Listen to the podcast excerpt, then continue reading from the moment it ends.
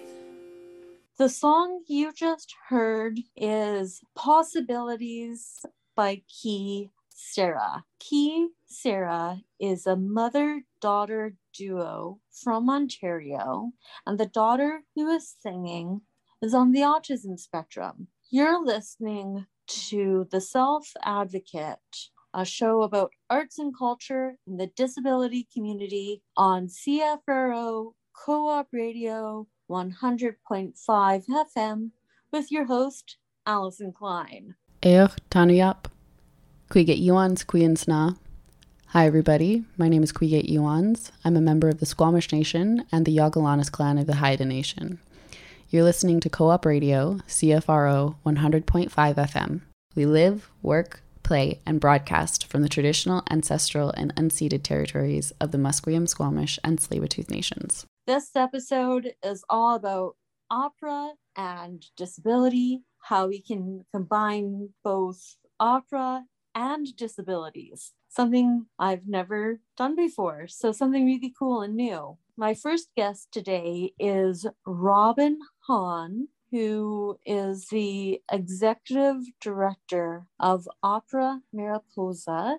It is an organization that helps people with disabilities get into the opera scene for who are opera singers as well. They're in Vancouver. They're a block away from us, a block away from co-op radio, which is even cooler. Such a small world, us being so close. Absolutely. Thank you so much, Robin, for being on my show. Thank you so much for having me, Alison. It's a pleasure to be here. First off, how can opera relate to people with disabilities? I see opera as such a different and abstract thing that is not attainable for people like me.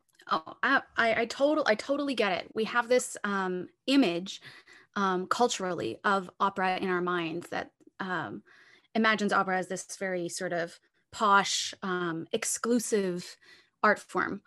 Uh, um, but real, and the reality is, is honestly that opera is um, um, has had to evolve um, for 2022 and beyond, like every other art form.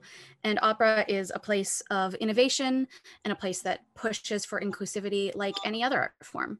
Um, for example, uh, uh, at the at the more basic level, for example, um, almost every opera you will ever see does come with surtitles, so you can understand it, uh, no matter the language that it's in, because you know it's often in Italian or French or German. Um, and those surtitles are available uh, and free to access. Um, you don't need to dress up for opera. Um, uh, you can if you want, if you have a, a nice dress and that's what you want to go and and wear. Um, you can wear a nice dress, but you can also come in your jeans. Um, and lots of opera companies, even at the sort of larger scale level, um, do have um, more accessible ticket prices as well um, available for anyone. Um, that's sort of at the macro level. At the micro level, Mar- uh, Mariposa, for example, has uh, works specifically in the arena of disability, um, but also in all all types of inclusivity to push for opera to be a space for everyone because everyone likes to sing and everyone and and and the vast majority of people i know love stories and we can tell stories through song and that's beautiful um, and i think that can be for everyone. I never thought of it as it can be for everyone and i never thought of it as like a storytelling and having subtitles at the bottom mm-hmm. like of course there's subtitles of course because it's a different language mm-hmm. and I don't speak another language except for English. The subtitles are to translate and it actually helps the disability community. Light Absolutely. It's an it's an accessibility feature um, for everyone.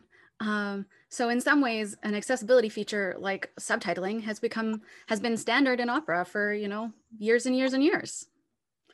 Um, there are places in the world, um, for example, if you go to an opera in Europe, um, oftentimes the screen that shows you the sub this, the subtitles is um, attached to the seat back in front of you, and you can choose your language, uh, which is really cool. That is so cool, cool, and to be able to do that and not have a second thought about it Exactly. It's just built into the fabric of the art form. And other art forms could use it as because it's built in and it doesn't assume that you have a disability. It assumes that you're here, you've paid for the ticket, and you might not speak that language.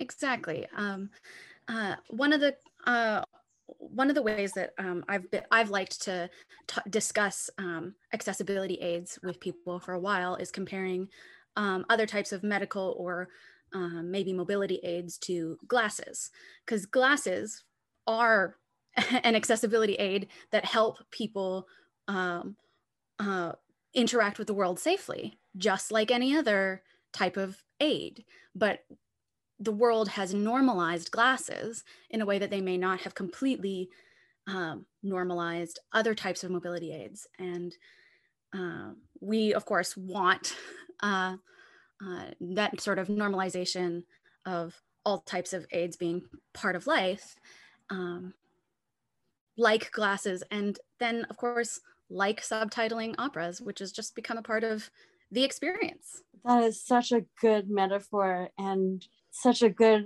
understanding of how to normalize aids in into an art form into a culture into society. Having subtitles in opera having glasses for safety that's just the way we see it now. How has opera mariposa pushed for other mobility aids or other aids for people with disabilities to access opera uh, great question. I mean, we we work both for um, artists involved with the opera themselves and for audiences when it comes to um, making opera accessible, which is you know a hashtag that we've been using quite a bit. Um, uh, first of all, I mean, at the basic level, you want to make sure that um, all of your spaces are accessible by wheelchair, um, rehearsal, and performance spaces. Um, our our rehearsal space uh, has a ramp uh, to make sure that anyone can come in and come out no matter what. Um, we also um, rehearse spread out. Um, a lot of opera companies, uh, to save money, uh, so it's understandable, uh, rehearse in a very tight schedule with lots of rehearsals back to back to back to back to back. And depending on people's disabilities or accessibility needs, that may not work because for a lot of uh, disabilities, for a lot of um, disabled people, um, one of their one of at least for me as well, one of my major accessibility needs is time, um, time to recover, time to uh, rest, uh, and having that space. Uh, having that space has been really, really valuable for a lot of our our performers. That's the reasons Mariposa was created was because um, of artists who needed more time um, in the rehearsal schedule rather than you know uh, rehearsing all day every day back to back for a week before three shows back to back. Uh, yeah so we do a little bit more of a spread out rehearsal schedule. Um, and uh, there are accessibility um, requests that audiences can make that we are happy to fill at any point um, for example, during the pandemic, we've been doing a lot of online stuff, again, bec- uh, as an accessibility thing, because a lot of people with disabilities are still uh, sheltering at home. Uh, so we've been doing a lot of online stuff um, and meetings and whatnot, at which point place uh, where we have um, live captioning or uh, interpreters. Lot, lots of stuff. um, I should, I could probably go on forever, but yeah, we are the, the, the point really is to make it as accessible for everyone as possible. And that is not always 100% attainable because, you know, some people have conflicting accessibility needs. Um, but the most important part is that it is a safe space for people to um, ask for anything beyond what is already what is what's already um, provided and where we provide as much as possible off the bat and that is also very very important because you want to be as accessible as possible and I've also heard through my education and through other opportunities that I've had the past two years now in the pandemic that people are still sheltering at home for those with disabilities. And I've seen it as well, where you want to be as accessible as possible, but there's also that conflicting access needs. For example, mm-hmm. with, with me is I'll be on a Zoom call and I find it distracting to have a lot of chat on the Zoom call, but it's needed for people who are deaf, who might not be able to vocalize either through their mouths or through ASL their questions. So they need to put it in the chat.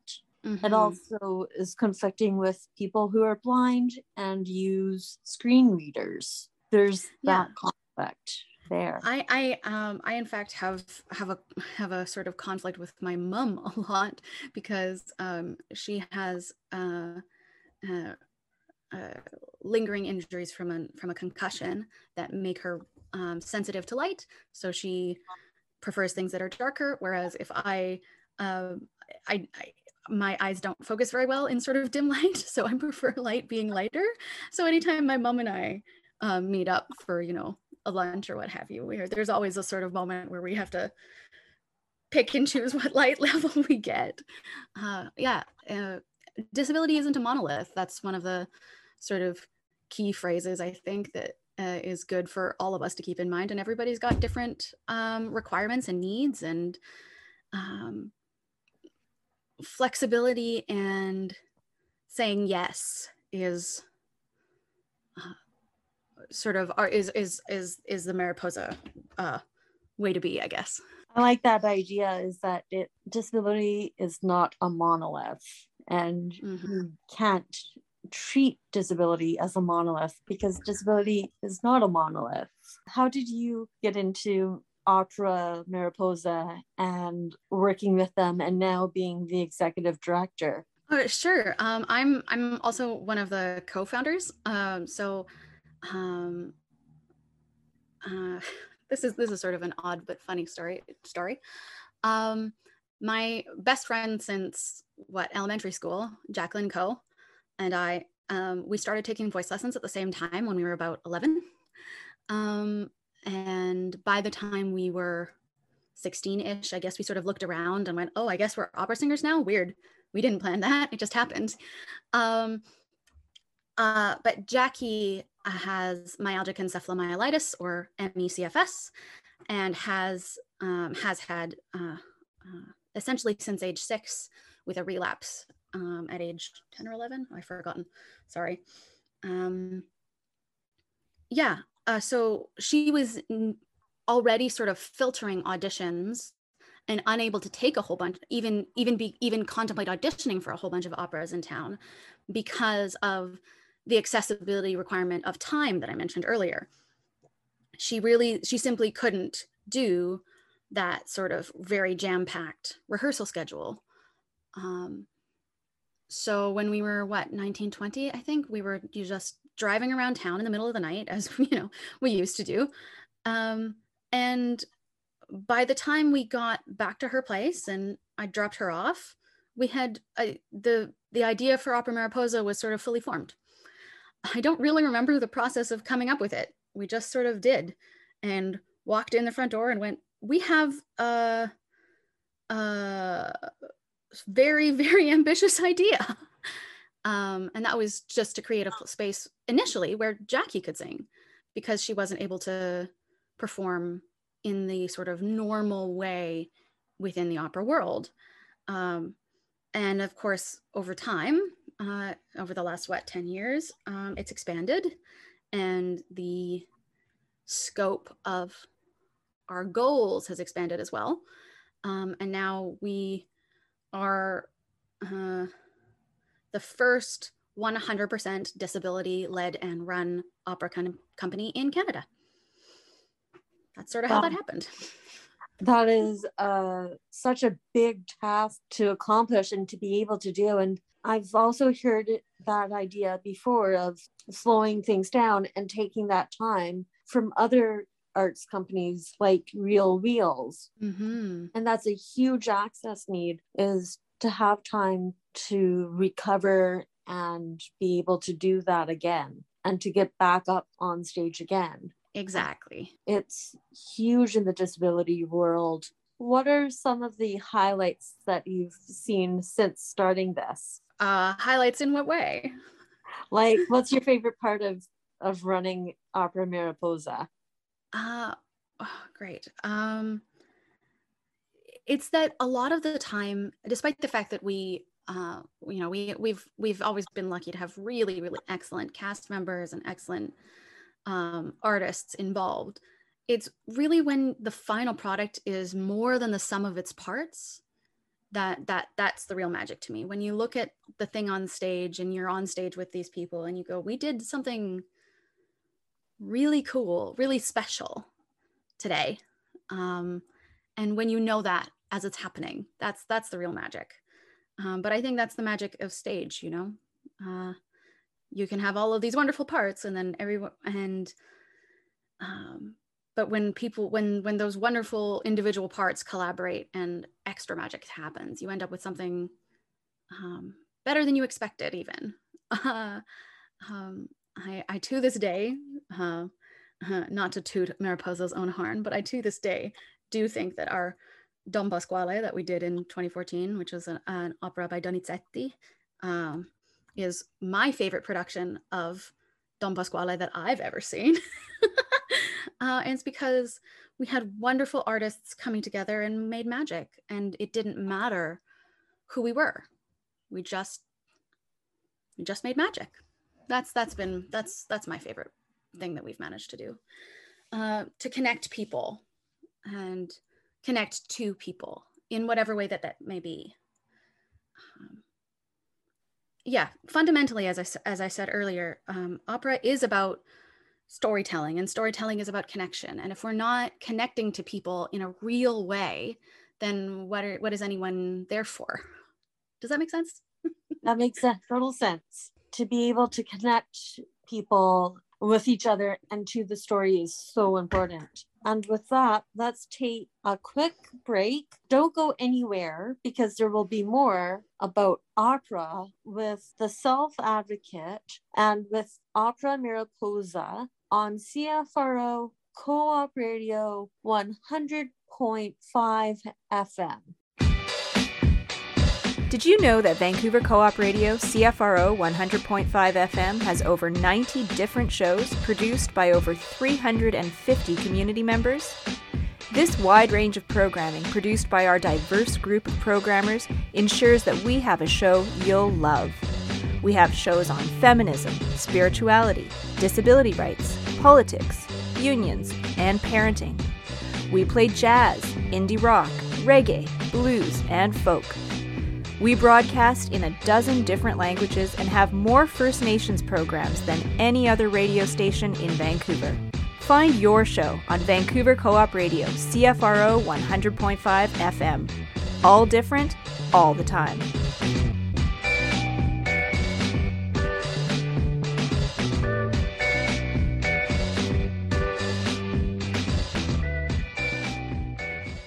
You're listening to The Self Advocate, a show about arts and culture in the disability community on CFRO Co op Radio 100.5 FM with your host, Alison Klein. You can find me on Twitter and Instagram at Alison Mira. So, this episode is all about opera and disabilities. I am speaking with Robin Hahn, who is one of the co founders and executive director of Opera Mariposa, which is an opera company that specializes in disability. It is the only opera company that specializes in disability in Canada. And they are very close to us at Co op Radio. Switching the tables a little, Robin, what are some of the more difficult parts in the advocacy and running Opera Mariposa? Sure. Well, um,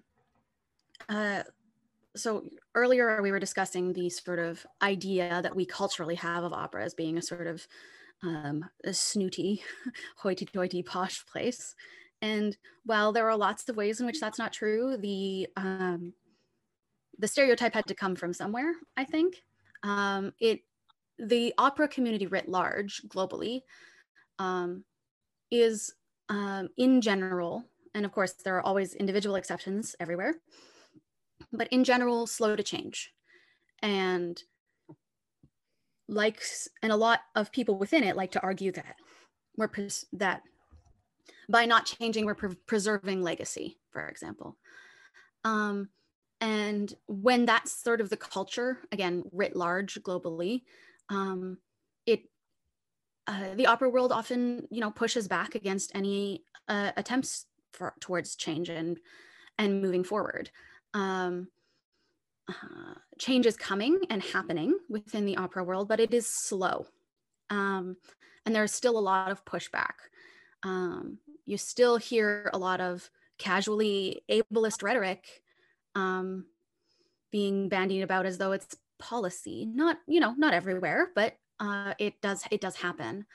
Um, uh, yeah, the the the the whole community um, is working towards general progress, but yeah, it's been slow. Um, and a lot of the and and a lot of the people who have been sort of at the front line, lines of pushing for a more accessible operatic community globally um, they, they we often feel like you're you can often feel like you're sort of yelling into a void because um, there's there can be there can be that little response um, that said um, I, I find myself saying this a lot within the operatic community uh, that the operatic world spends a lot of time money and effort um, on making um, forums or talks in which they discuss um, why opera is quote unquote dying.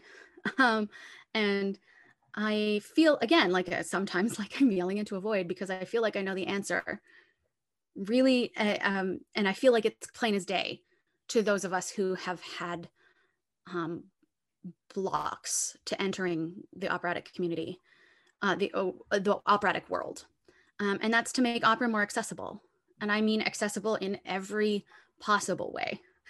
Um, if you make the stories more accessible and more relatable to more people, more people will want to see them. So you update those stories. Don't keep them the way that they are because that's what's written necessarily, particularly if there's uh, in this, you know, 300 year old, 200, 300 year old score, for example, a joke that, you know, in 2022 is not appropriate. Maybe it's time to change that um, create more work that supports um, and elevates marginalized voices, um, centering those people. Uh, and then once you've done that, you you make you make the audiences a more welcoming place to be. And I feel like that's the obvious answer. Make opera accessible and opera thrives. Make opera accessible, and that's exactly right. Make opera accessible, and everything thrives, and opera thrives. One last question before sure. the listener can get Opera Mariposa's contact info. If a person with a disability wants to become an opera singer, what's one piece of advice would you give to them? Oh, I love this question. um, my advice is to find a teacher that you connect with. Um, uh, the human voice is a very personal thing to each individual person. And to cultivate it, I think you need to have someone who understands you and respects you and your instrument um, to uh, really foster it. Um, uh, becoming an opera singer takes time and connection with the body, but anyone can, I, I believe firmly that anyone can do it. Um, I get a lot of comments all the time like, oh, um, you're an opera singer, you must um, have so much natural raw talent. You're an opera singer, you um, uh, what's your secret it must you, you must be you must have been born like that and i tell those people that before i started taking voice lessons if i sang in the schoolyard there was literally a girl in the schoolyard when i was in elementary school who would run away screaming with her fingers in her ears and all and everything else that i have learned as an opera singer was time and the fact that i was lucky enough to find a truly supportive um, series of, vo- of vocal coaches. Um, uh, that's that was the magic, not that I rolled out of bed an opera singer one day. Um, so yeah, if someone, if if if a disabled person or someone with a disability really really wants to pursue um, where their own voice can take them, I believe that the vast majority of people can learn it unless, uh, unless for example, their disability prevents them. The question is, um, is whether that's where your where your passion lies, right? Um, find people that can you connect with, because if you don't connect with them, they're just not for you, and you can move on, and that's totally fine. There's no shame in going. This is not the voice teacher or the community for me. I need to find another one.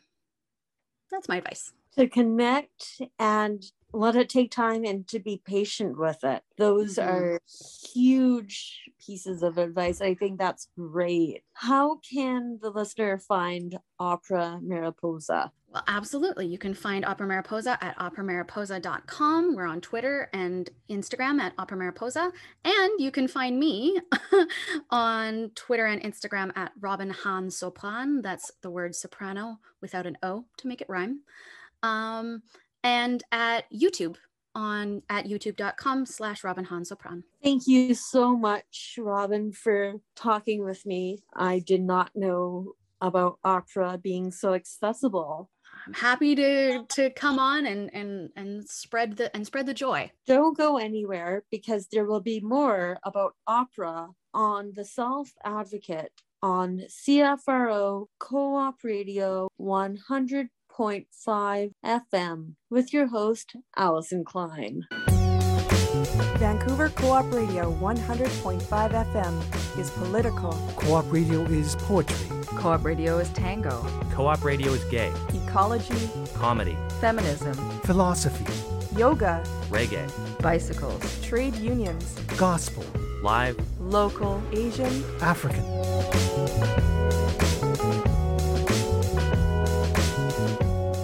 Vancouver Co op Radio is community. Your community. Vancouver Co op Radio. CFRO. 100.5 FM. All different. All the time.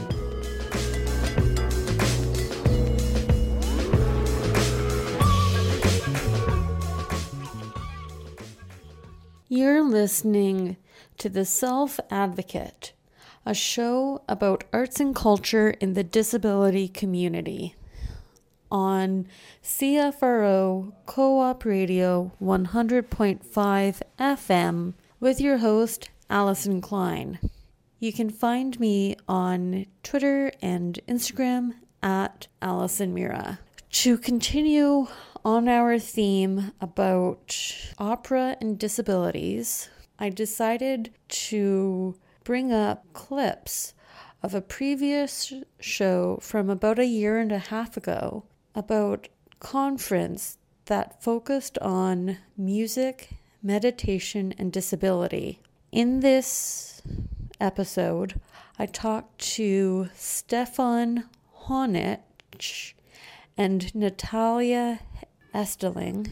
Both are postdoctoral research fellows at the University of British Columbia. While this is not focused on opera per se, both of them touch about music and disability, and Stefan does touch on opera. I found talking to them both very, very interesting and very knowledgeable people.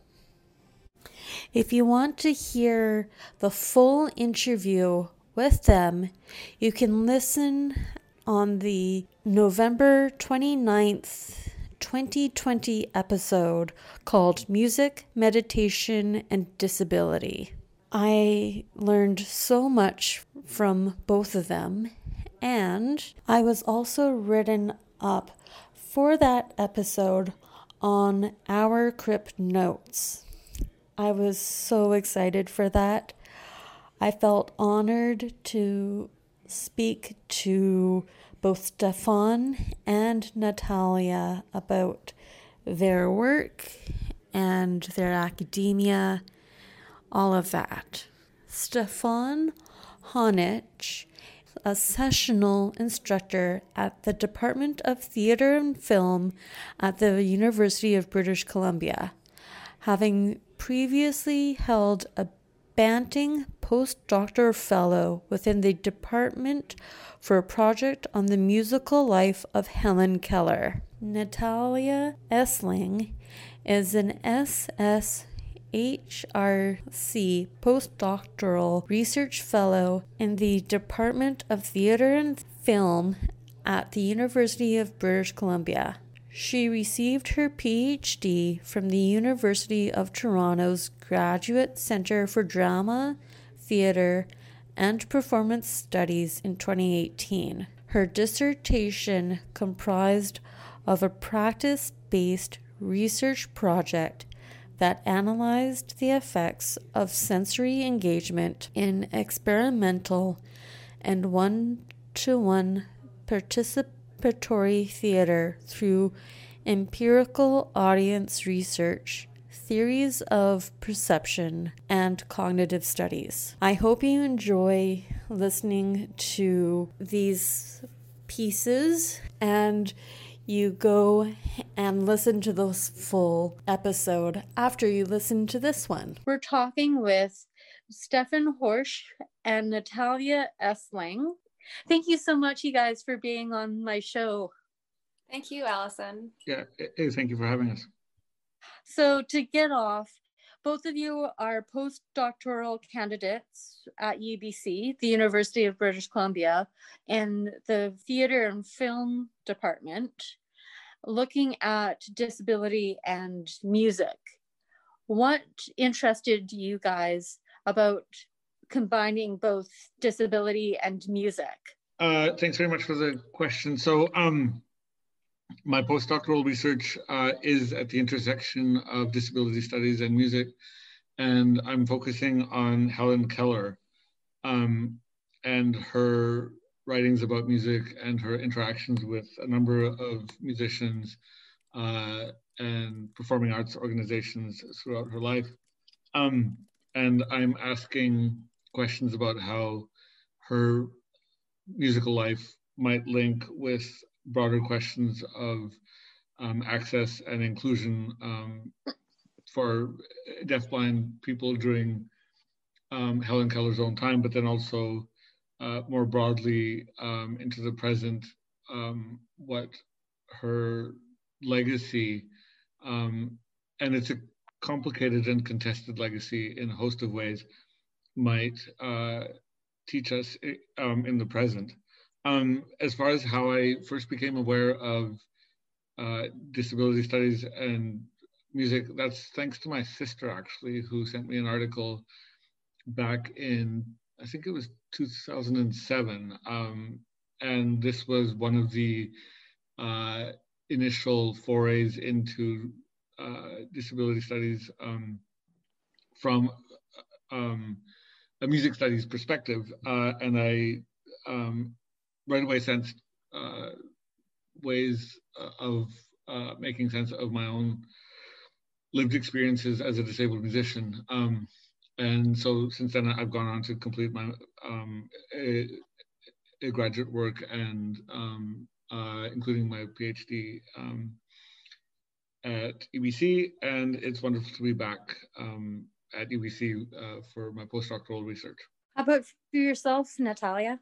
Thanks, Alison. Um, so I come at this a little bit differently. Uh, I'm a postdoc fellow in theater and film, focusing on uh, sensory experience and performance. So I uh, don't actually have a background in music per se.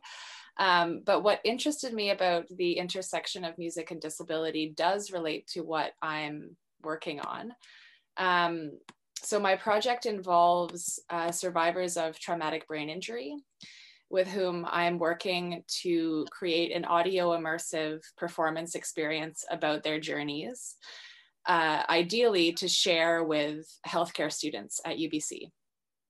So, what is interesting to me is thinking through how sound, sensory experience, and pre COVID touch could work in different mediating ways and nonlinear ways to tell stories of something like traumatic brain injury in unconventional ways. so I'm particularly fascinated in thinking through mediation and representation and, and how sound, auditory performance, auditory experience, um, and other perceptual experiences related to sound, like touch, um, sound, hearing is touch, um, how that uh, can offer us a, a different mode of uh, of speaking to each other and communicating with each other um, about about different experiences and diverse experiences. Now, Stefan, you were you're looking at Helen Keller's work as a deaf blind person and music.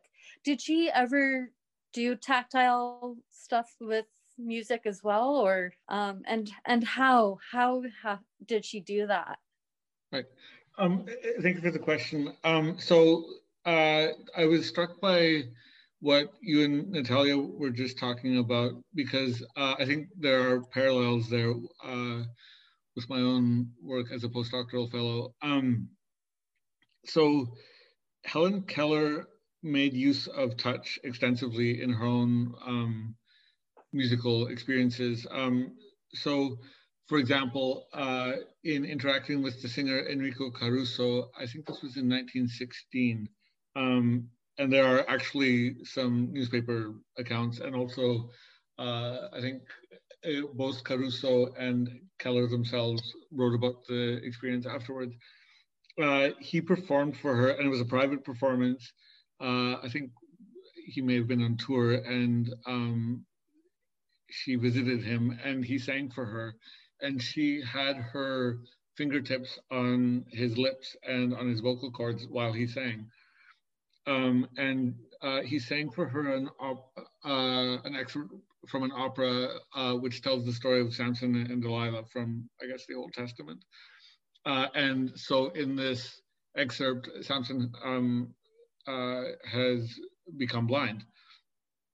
And uh, in the excerpt in question, he sings of his distress. And I think both Keller and Caruso found this uh, interaction that they had through music and through uh, a tactile experience of, of music um, to be profoundly moving for both of them.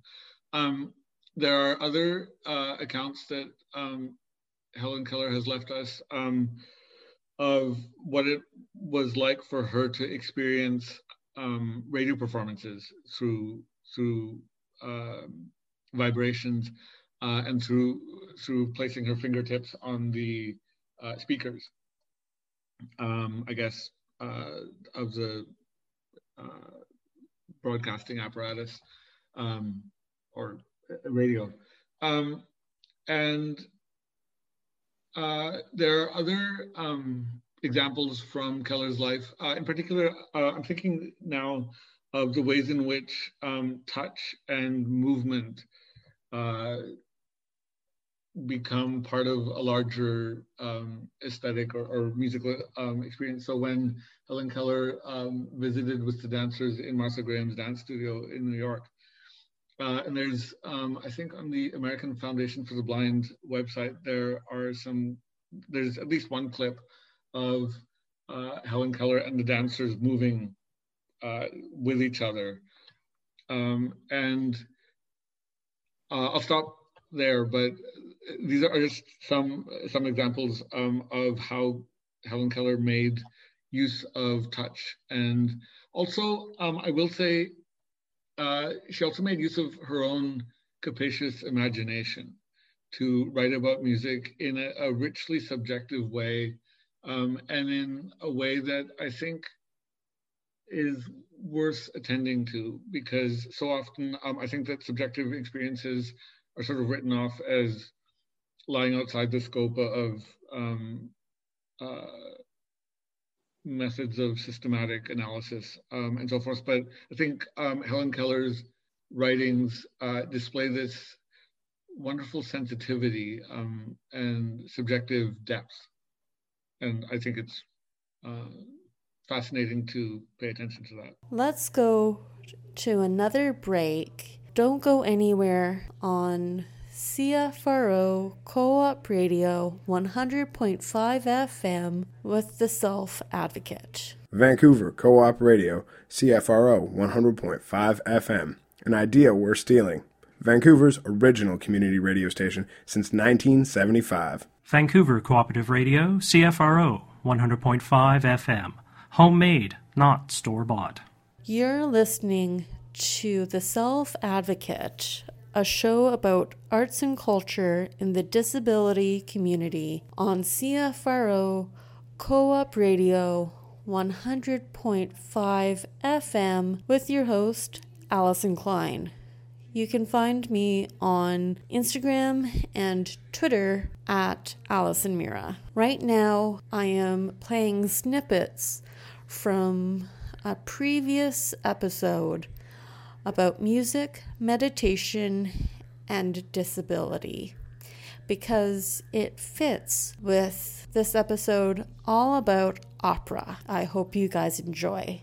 I am talking with Natalia Esling and Stefan Honich, both postdoctoral candidates at the University of British Columbia in the film and theater department.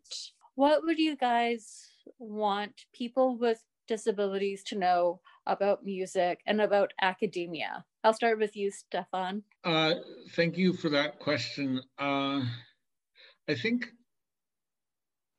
uh, what I would say to other people with disabilities, um, as a disabled person myself, uh, as a disabled musician and researcher and educator, um, that I think that the project of uh, the, the recognition of the importance of making academia, uh, of making academic research uh, and teaching, um, and um, more specifically uh, in relation to, to my own work, um, I suppose, music uh, as one of the art forms, um, more inclusive and accessible, that work is underway. Um, and I would say that uh, to other people with disabilities, we need you and we welcome you. Um, and uh, so I would just, uh, for disabled people uh, out there, for example, who who aspire to be musicians or who, who aspire to be uh, researchers uh, and educators, um, I think that uh, you have uh, so much to offer uh, academia um, and uh, what it means to do research and to educate uh, and to participate in, in teaching and learning in collaborative ways. All of these are areas in which you can make profound contributions. So um, I think that would be my my message. Uh, uh, what what I hope is a message of welcoming and of inclusion and of um, hope. Beautifully said. How about for you, Natalia? Gosh, I don't know what I can add that would be as profound or, or welcoming as, as such. Um, so, from my perspective, I identify as non disabled um, and I work with collaborators who identify as um, having disabilities. Uh, the, the two people I'm working with are survivors, as I said, of traumatic brain injury. And I think in that, uh, thinking through my work in academia and then speaking with my collaborators outside of academia and trying to understand um, my own limitations and my own assumptions has been an incredible learning experience. And what I think I've I've come to understand is that the protocols that we have in place in academia are certainly the ethical ones are there for a reason, but a lot of the methodological ones I think need to be reimagined. Um, and especially when uh, extending research into communities and inviting people to be advocates in research projects and to have autonomy and feel empowered within those research projects, I really think that um, their voices are especially integral, their perspectives and their ways of working are especially integral. And so I think to answer your question, you know, the, the place, the need, the desire for having um, uh, uh, disabled voices and perspectives and artists and scholars in academia is is such an imperative because it will inevitably teach us as a community how to adapt perhaps stale methodologies to alternate ways of of working and to new and really exciting ways of being with each other and conducting research together and articulating that research um, and I think academia, Stefan, as you said, has a, a lot of learning to do and a lot of changing to do. Um, and and that there's room for that and there's a need for that and there's a need for disabled scholars and artist scholars to to challenge perhaps methodologies that are are um, are not working in the ways that uh, they could productively work in certain contexts. Um, so certainly, you know, another aspect um, from my perspective is is really learning when to when to shift, when to um, step back, when to um, recognize how my own education has perhaps trained me in a particular way that needs to be reimagined. um, I think that only happens when you're in conversation with a diversity of people, and it only happens when you are trying to communicate different perceptual and embodied experiences always through academic work and any other kind of work. So um, yeah, as Stefan said, I think I think the academic world needs more diversity of perspective, needs to be challenged, needs to understand how to listen and shift and reimagine things um, so that we can we can really have a diversity of um, of perspectives, but also a diversity of methodologies and and protocols and collaborations. Thank you both, Natalia and Stefan for talking to me a year and a half ago. I hope you guys enjoy listening to these snippets as much as I enjoyed reliving this interview. If you missed any part of this show or want to listen to it again, you can find it on anchor.fm or wherever you find your podcasts. To end out this show, let's put on our outro theme song, Better Miracle by Kyprios. Kyprios is a Vancouver based rapper. Even though he doesn't have a disability, his song, Better Miracle, talks about having a better tomorrow, but not a miracle. Enjoy more programming, everyone.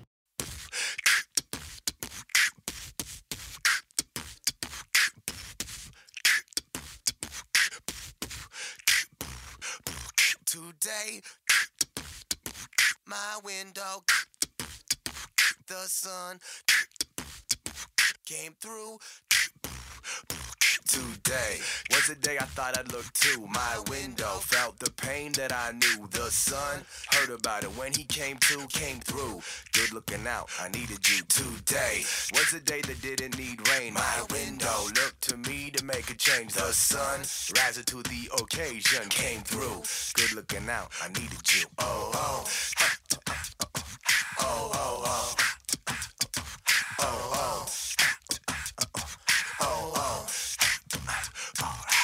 Know within myself I'm gonna be okay. Remember, back then I've come a long way. The dream may never ever be the same, but came true. Still here with you, and that'll do. I know the road I'm on is not an easy way. Remember that I will define the path I take. The dream, yeah, I'm a dreamer. What can I say? Came true. Still here with you, and that'll do. I feel it's in my fingers. I know it's in my soul now. Don't need, I don't need a miracle, just one get a bit better.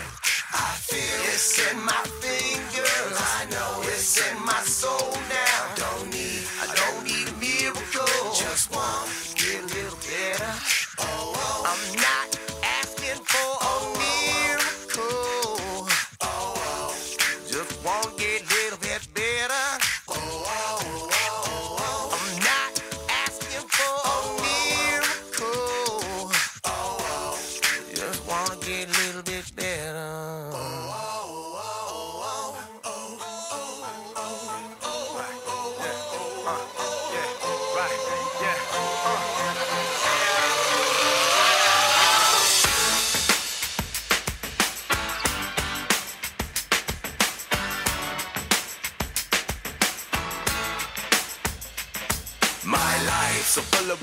Regret for lost time. Memories to forget, never remind. The hope, the hope ain't enough, but it's alive. And love, your love is the one to get me by. My life, it's never too late to get it right. Memories slip on my mind throughout the night. The hope helps me cope with my life. And love, your love is the one to get me by. Oh, oh, uh, uh, uh, uh, uh, alright. Oh, oh, uh,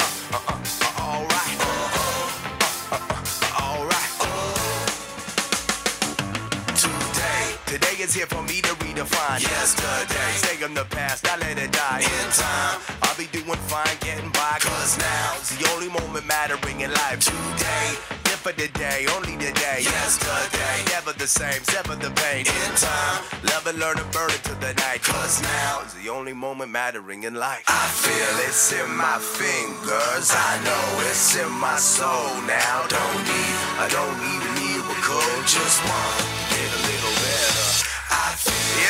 my fingers. It's in my soul.